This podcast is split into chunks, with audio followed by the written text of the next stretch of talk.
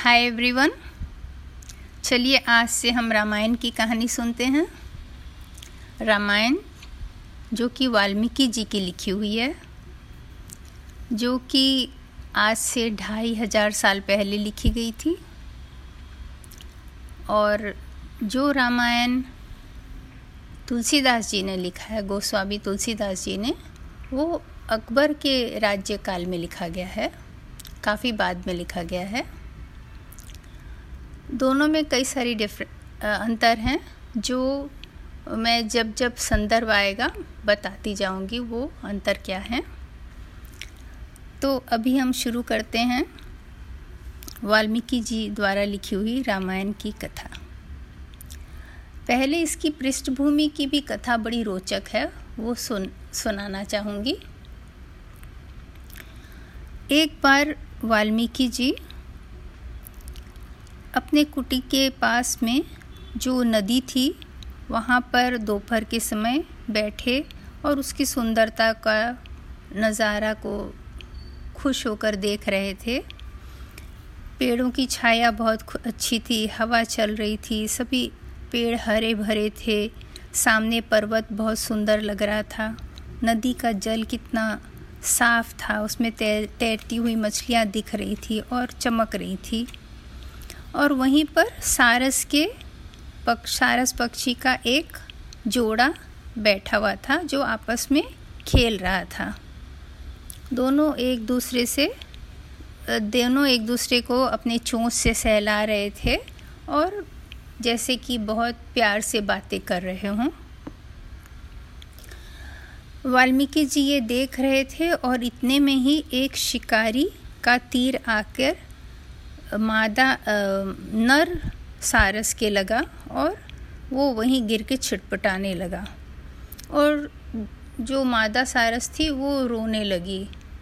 ये देखकर ऋषि बहुत व्याकुल हो गए और उन्हें भी रोना आने लगा और वो रो, रो रोते रोते बेहोश हो गए।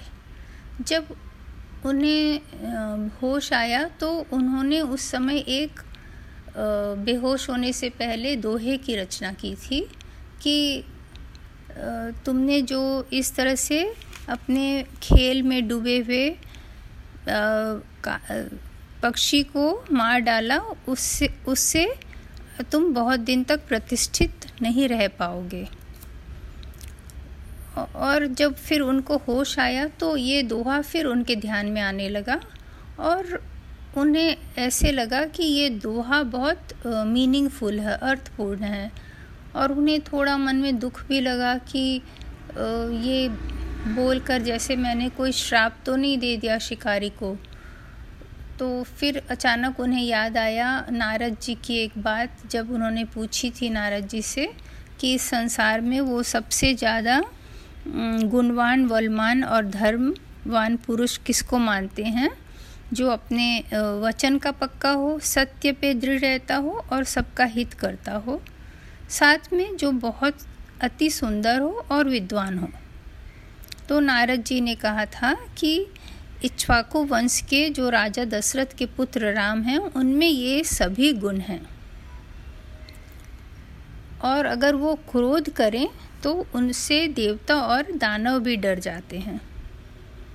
तो वाल्मीकि जी को ये सब अचानक याद आने लगा।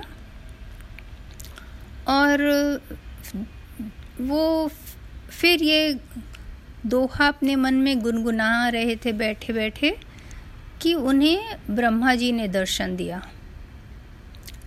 जिन्होंने इस सृष्टि की रचना की है।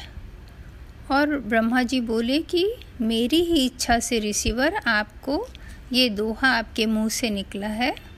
और मैं चाहता हूँ कि आप रामचंद्र जी के पूरे चरित्र का वर्णन करते हुए ऐसे पूरे दोहे लिखें आप। और उनके बारे में आपको जो भी जानना है, रामचंद्र जी, लक्ष्मण, सीता और राक्षसों के बारे में, जो कि आपको नहीं मालूम है या जो कि गुप्त है, दूसरे लोगों को भी नहीं मालूम है, वो सब आपकी आँखों के सामने आ जाएगा और आपको बिल्कुल दिखाई पड़ेगा। और जो आप लिखेंगे वो सत्य होगा। और आपकी लिखी हुई ये रामायण अमर हो जाएगी। ये कहकर ब्रह्मा जी अंतर्ध्यान हो गए और वाल्मीकि जी ने श्री राम के चरित्र का वर्णन करते हुए श्लोकों की रचना शुरू की। वो श्लोक बहुत मधुर और सुंदर बने, जिनका अर्थ समझने में मुश्किल नहीं होता था। और वो बिना रुके लिखते ही चले गए। इस तरह उन्होंने चौबीस हज़ार श्लोकों में पूरी रामायण लिख दी। जब जब वाल्मीकि जी ये रामायण की रचना कर रहे थे, तब रामचंद्र जी जीवित थे और उस समय वो अयोध्या के राज सिंहासन पर बैठ चुके थे। तो और बाद में वाल्मीकि जी के ही आश्रम में लव और कुश का पालन पोषण हुआ था। तो ये है हमारे रामायण के शुरुआत के, पहले की कहानी और इसके बाद हम रामायण नेक्स्ट बार से पढ़ना शुरू करेंगे। तब तक के लिए बाय बाय